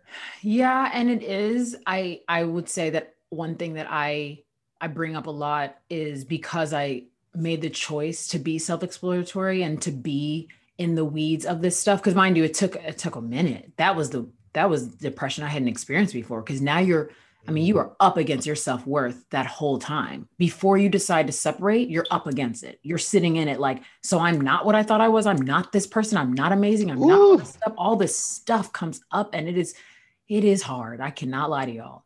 But I think while I was doing it, I my excitement was if we all do this, whoa, we get to love deeper, we get to talk deeper, we get to be what we actually want versus what the expectations of what we want, right? Like we get to do that. And mm-hmm. that's the interesting pull. And, and some days it's not easy. I just had a tough day with myself a couple days ago. That the, the experience with my mom, I was like, are you doing it again? Are you not this? Are you are your boundaries not intact? Like all that stuff was coming up. But again, because I recognize this is a journey and I want us to recognize that together. That's why this podcast exists. That's why I want to have these conversations. I want to, I can't force us to do it. I know that. But part of me is like, but if we don't, we don't get to do what I believe we're really here to do. We don't get to really Absolutely. feel the fullness.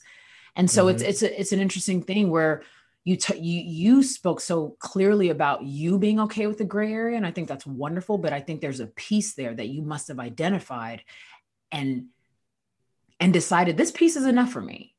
So can you talk about the peace you have and how to how we can all find that?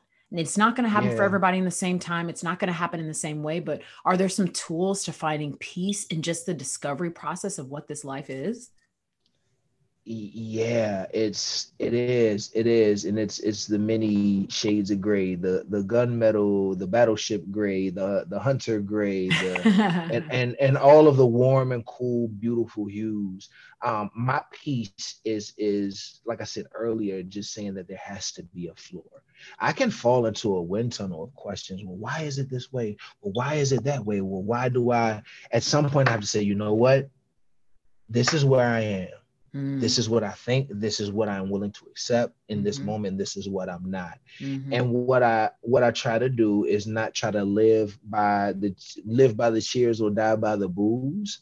Like you said, it's a journey a journey isn't just like you don't just keep walking forever. You need rest. Mm. You're gonna have regressions where you need rest for two days and you're not gonna be able to walk. Mm. So I understand that the highs are a part of my journey just as much as the lows. Mm. And instead of telling myself like, oh, I deserve the highs, I stay in the gray. The gray is where I typically am. So when the highs come, I savor every morsel of mm. that delicious winning. And when the lows come, I brace myself and I try to remember that the lows are only for a moment and they are part of the journey. I can't always win. Yeah. Yeah. I can't always win. Sometimes you you never technically win. And I had to come to the decision like either I'm going to drive myself crazy or I'm going to just embrace the gray and stay in the middle and, re- and detach the idea that the highs define me or the lows define me as opposed to the entire process defining my ability to walk through it. I'm a different person. This just one journey. I'm on a million different journeys.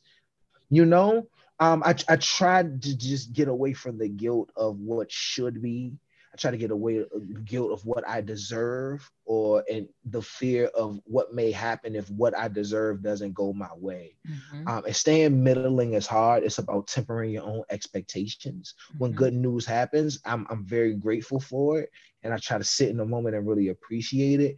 And when bad news ha- happens, I try to sit in the moment and understand it and feel what I feel and not just try to solution my way out of it because it's uncomfortable. Mm. I need to mm. be sad for two days. I'm sad for two days. You know, if I need to cry, then I'm gonna cry. You know, it's not my favorite thing to do in the world, which is his own story. You know, but it's I'm, I'm accepting every single piece of the process yeah. equally yeah. the highs, the lows, in the middle. That's what's worked for me. Mm-hmm. That's what's worked for me. Do you mind sharing the underlying lie that you had to confront to embrace this moment? Um, yeah, the underlying lie I had to confront was that because I'm a good person, I des- I because I'm a good just by virtue of being a good person, only good things in life are going to happen to me. And if bad things in life happen to me, it's because I either wasn't I wasn't doing what I was supposed to do, I wasn't obedient to an inner voice, or I somehow deserved it. That is a lie. Shit just happens sometimes. Like every day, there's a news report where someone fatally dies in a car crash, and you don't really think about it. But that person is someone's family member and their day is in their day their morning their life is forever changed. It happens to everybody whatever it is. No matter how unfortunate or how wonderful it is it happens to everyone. What makes you think you're the exception? Mm. Because you live in your reality? You have a friend who talks shit about everybody. What makes you think you're the exception? Ooh. Ooh, what were we taught that makes us is is it the hierarchy of needing to be special and find the top? And so that's how we allowed ourselves to be or think we're the exception? Good question. I don't know. I don't know. I would guess it's because i think we're like humans are like the earth like like earthlings like how we're just like everything is just about the earth or like americans how americans think like america is the only place on the planet the only place with freedom terribly terribly it's it's and you know what's crazy about that like we're we're americans so we're a part of it i have No, tried to we- separate yeah. i've tried to separate myself i'm like americans are always and i'm like stace you're you're nigerian You're american. American. yeah Yeah, you were raised ah, in that's America. ah, yeah that's that's tough too because we have a lot of resentment behind how we became americans but that's another oh. that's another story. But it does speak to the complexity of identity through situation. Yeah. You know and how you identify with where you are based on what's happened because nothing exists in just its present state. It came from somewhere. Um yeah yeah we we I, I would guess that we're we just think our universe is the only one that exists because it's the only one that we have lived experience within. Right. That would be my guess. I, I don't that's not scientific knowledge y'all. Don't quote me. I don't, I don't know. That would that'd be my best guess. Right. What's the last thing you forgave yourself for for the first time? Mm.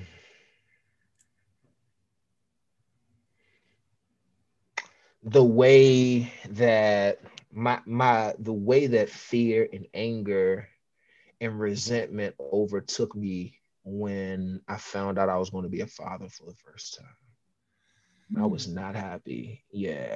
And the, I I held a lot of resentment to um, that situation for a very long time um, in a lot of different ways. do you mind taking us through that a bit Yeah, man. Like this is a touchy subject, but there's something I trust y'all with this. Hopefully, I don't get canceled. I was raised to believe a woman's body, her rights. I, I have nothing there. That's I have no dog in that fight. There's something about when you when you're a young man who impregnates somebody, you realize that you no longer have autonomy over your own future because the decision of what happens next is not yours. And there is something that is just deeply infuriating about that. And if we Mm. just look at these co parenting relationships, there are a lot of men that never recover from that. And even though those individuals, I don't know what they do as a result of that, and I don't, I won't forgive any like ill actions that happen as a result of that. I understand that feeling, and it doesn't come from nowhere. And the argument is also, well, you made you you laid in the bed, so that's that's that's what happens. And I just have an issue when people even do that to women. Well, she, she knew that boy was like that. I don't know why she decided to date him. And it's Mm. it, it lives in the same family where you you you assume that because someone knows what the worst possible outcome is that they deserve to have it happen to them.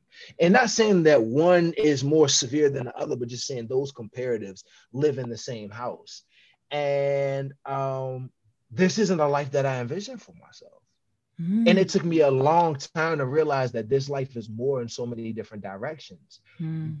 It's not the life you envision for yourself, you feel some kind of way and you grow resentment that people don't deserve. And that resentment can live with you loving your child and loving the mother of your child and loving them collectively and individually and still have that deep resentment. Um, Mm. and that it took a lot to let that go. It took a lot to let that go. Mhm. Um, and that's not something I've never heard. I've never heard any man speak out loud about. But when we talk, in, we whisper in the shadows. We whisper about it, you know.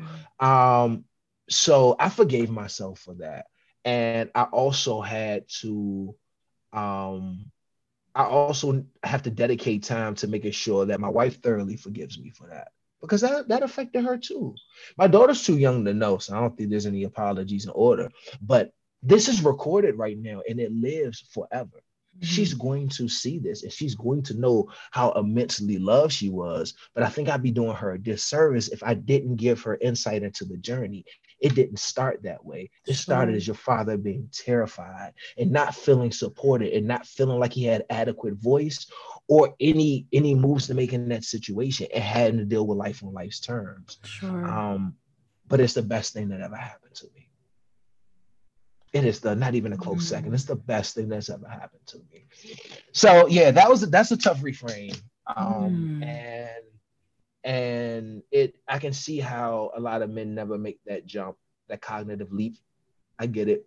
but I think there's a way to fight through that. Depending, my, my wife is also a really specific kind of woman, and she helped me through that a lot. She encourages me, and I, I hope the world gets to see more of the way that she loves me and how contributory that love is to the person that you all see. Um, Ooh, that's good. Yeah, it's deep, man. It's so much deeper than matching Jordans and kissing under waterfalls, whatever goofy shit we hashtag. Or matching at the mall. Jesus Christ. Thank you for sharing that. Thank you for sharing that. You got good energy, yo. Yeah, you you make me feel comfortable to share. There's so many men that don't trust women enough to share that. Um, but I feel like by even saying that, I will argue that that benefits women having that insight. You know, mm. I, I, I I trust the people who listen to this, and I trust the women who listen to this to listen, be like, huh? Even if I disagree, I can see where you're coming from because right. it's because I want us all to be better, yo. I'm not trying to. I, I have no intent on demeaning anyone or making anyone feel less than. I'm I'm here for families. I'm here sure. for people. I'm here for black families. And if black men and black women don't get their shit together, there is no black family family. It don't exist. Yeah. What a beautiful you know? insight. What a beautiful insight and a beautiful part of the truth and the journey that it does take. I know we we have these expectations of men and women and the fact that you just shared that yes as a man I know how to take responsibility but there's a there's a part of me that has to decide to take responsibility and love it and and and wreck with that right and mm-hmm. it's it's so wonderful you shared that because I I think something that I won't lie, it's a fear that's like probably back here that I very much avoid is that am mm-hmm. I going to be woman enough to deal with the things that come in a marriage? I'm not married, I'm single now, and I know that women are strong, right? That's a that's the thing. And I know I'm a strong woman, but I'm also soft, tired, bored, really like to hang out and chill, don't always want to do the most, love doing the most sometimes. Like there's a thing, right? And, and men, we say, well, they should want to be providers. Do they really want to give us all them all their money? Do they? You know, we say we but let's just really be real about it. Like, do they want to give us man. all like you and Amy would get along really well. I'm Y'all just let me know when really I can come. Well. I'm coming by yeah. because yeah, you got it's to. It's a scary truth. Yeah. I know it's a scary. Yeah. I personally, yes, I want a man who says, I want to take care of my woman. Not gonna lie, mm-hmm. that's what I want. But mm-hmm. am I also gonna have to reckon with the fact that sometimes my guy's like, hey, listen. And I've actually already thought about that because I like to make sure my man feels taken care of as well. There's this weird thing that we do with expectations. My woman wants this, but does she really want to do that? We just say that they want to do it because we have the body parts and the type and the mindset and the build to do it. But we're all selfish guys. And that comes with decision making to be and to and to step into these beautiful roles that yeah. are technically beautiful but come with some stuff. So i cannot thank you enough for sharing that. And i lo- i mean if there's parts that also that what i just brought up brings up for you anything but i mean i don't know. It's like of i don't know women are probably gonna be like girl what? I know y'all. I'm i'm going both sides here. I'm going all the sides. Let, I'll, I'll tell you this. I uh, I'm pretty sure that they are side eyeing uh, they may be, but I, I, understand why because I listen to the voices that go into women's heads, sure. and it's undermining, and it's demeaning, and it's belittling, and it sets a standard for beauty, and a standard for motherhood, and a standard for feminism that isn't realistic, mm. and it's too much of an ask for women. That's crazy. That's crazy. That doesn't make sense. But no one stops off the ride and be like, "Yo, this shit is crazy," like that. like what? I see what my wife goes through, and I'm like, nah, like nah, I'm ready to fight somebody because that don't make sense. Right.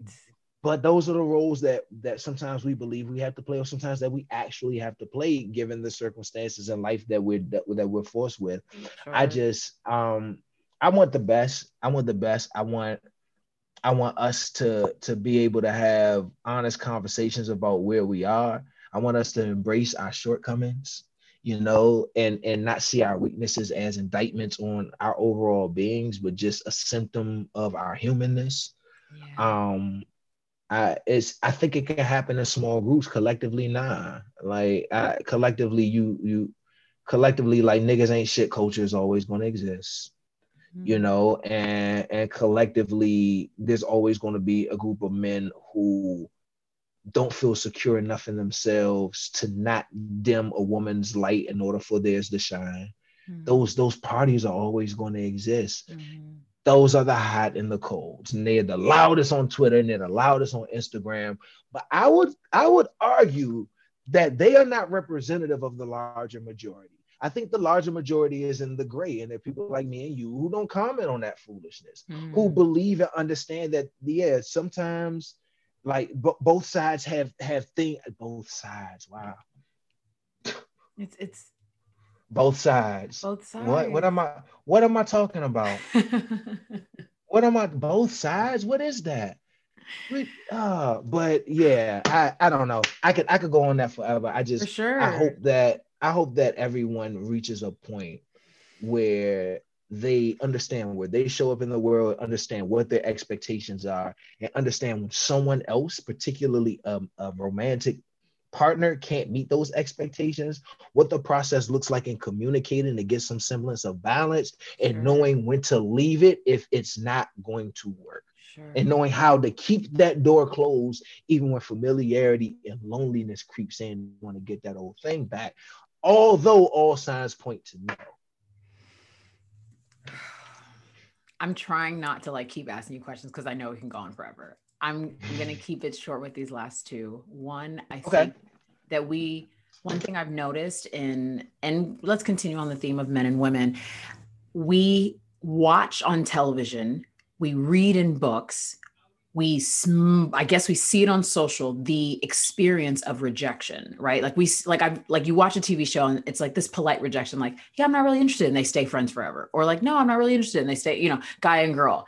In real life i don't think we have a lot of practice in that at all right? If you meet a guy and they're and and you're just not interested but you genuinely think they're cool i have no idea how to do that Still haven't figured out. I've done it a couple times, not even sure if it worked. Con- that's where ghosting came in, right? Like where we both were like, let's go with the scared thing and just ghost because we don't have practice in all the things we actually want to do. right? Yeah, and yeah. vice versa. A man meets a woman, he's not interested. He not gay. He don't hate you. He just not interested. That's okay. And women, we also don't know how to receive that because we're looking at you like, we, what is this rejection, right? We, again, going back to us being beautiful babies in these gorgeous big old adult clothes. And so I wonder if you have any insight on rejection in a way that we can practice and do with love and still keep it moving and still connect Ooh, that is a good one. It's tough because uh, I struggle. Rejection is tough for me. Sure. Even within my marriage, sometimes sure. the conversations, or maybe if I want a hug, I'll be like, "Hey, babe, can I get a hug?" My wife, she she big on personal space. That's her boundary. Mm. So I mm. ask her before I get in her space, "Can I get a hug?" She's like, "Nah, not right now. I'm not feeling it." Yo, the rejection be killing me. I'm like, sure. okay, but, but that's a part of it, and um, you know, it's it's it's I think to expect it up front to be uncomfortable mm-hmm. um, helps and to brace for that. But when you're talking about a person you don't know and trying to engage them in some level of conversation, like let's first things first, that shit is weird. I don't know you. And there's like this script, like I think I think I think you're attractive. I kind of want to get to know you a little bit better. I only have limited time, like the eighth person in your face tonight. I'm kind of nervous. Like it's it's it's a lot going on in that little situation. Mm-hmm. Um, I don't know, man. I think you might have stumped me. I don't think I have a way to deal with rejection outside of um just separate it's easier said than done separating it from a personal indictment of you it's that's not possible in the moment. It's just weird. It's like a job interview. You don't get to practice mm. for rejection until you actually in the game. Like job and you can do a mock interview but you don't really get to practice until the job is on the line. Real talk. So it's hard to it's hard to get that muscle stronger. Um yeah you got me. I don't have an answer. I have no idea in the comments guys if you if there's give, give us some ideas. give us some because this is something i think we all if we just open the conversation we can all willingly understand that oh this is just uncomfortable. No one's hating mm-hmm. anybody. No one's mean. No one's not it's just an uncomfortable part of the human experience.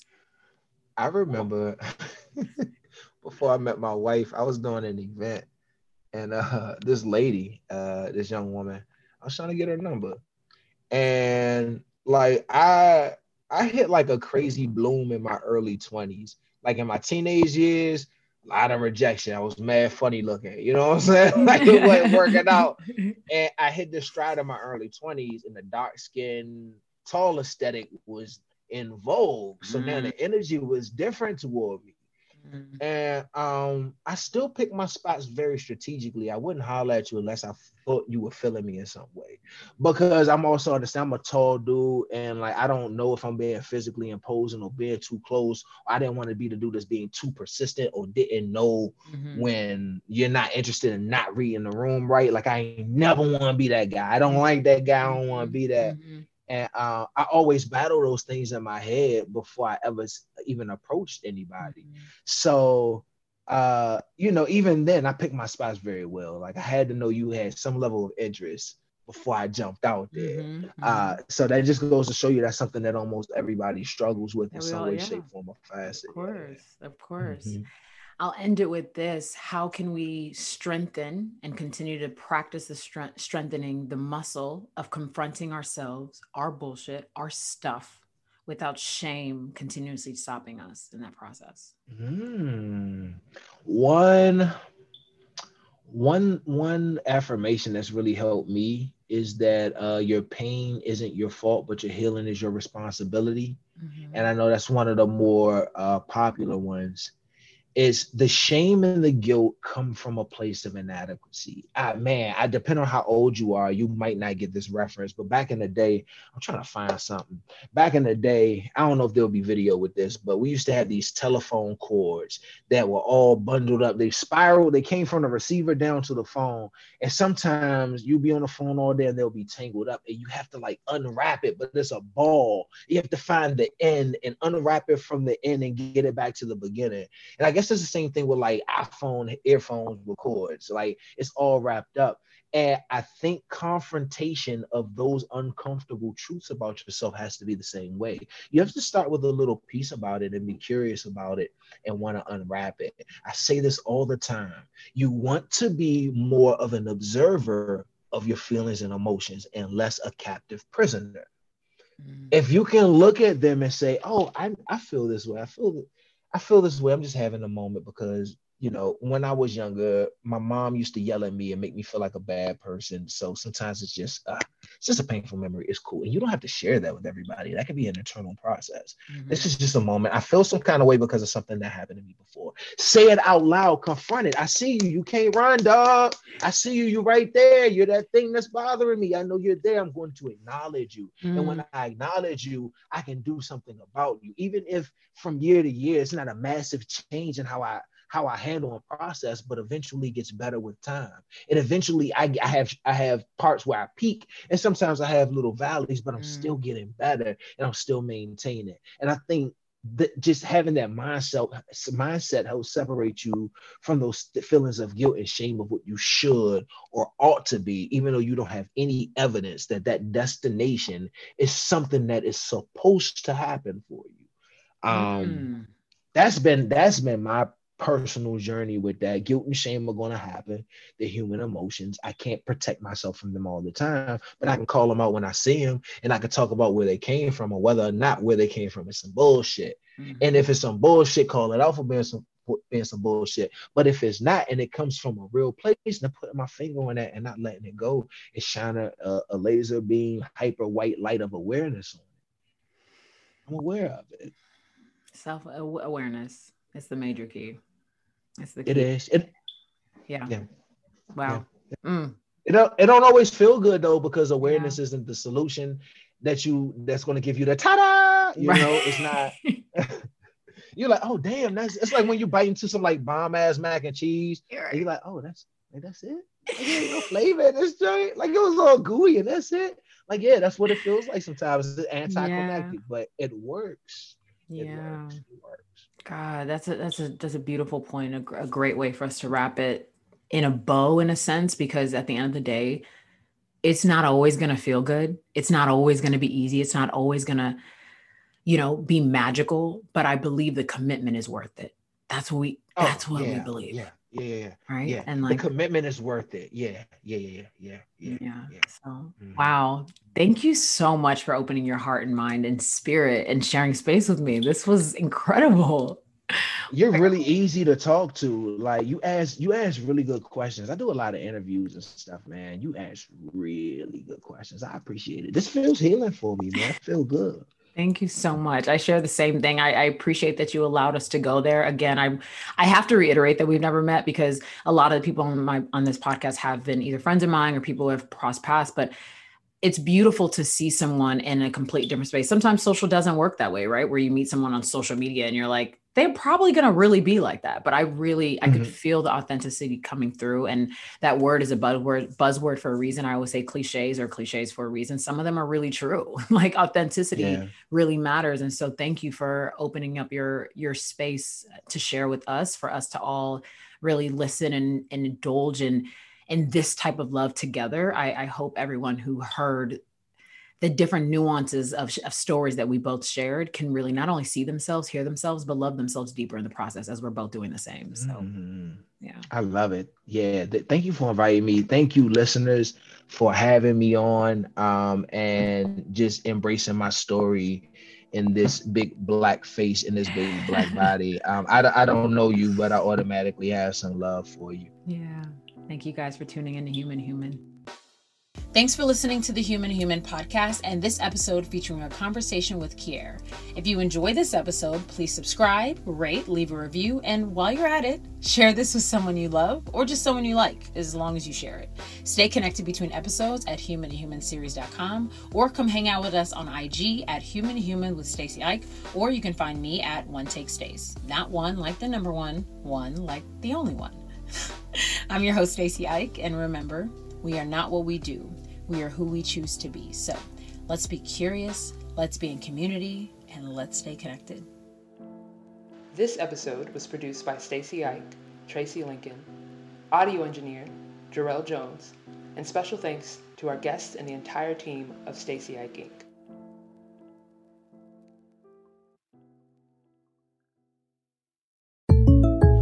When something happens to your kitchen, you might say, This is ludicrous. but that won't fix your home. That will only get you the rapper, Ludacris. Having trouble? Don't panic. Don't be alarmed. You need to file a claim? Holla at State Farm. Like a good neighbor, State Farm is there. That's right. You can file a claim on the app or call us, Thanks, Mr. Chris. no matter how ludicrous the situation. Like a good neighbor, State Farm is there. State Farm, Bloomington, Illinois.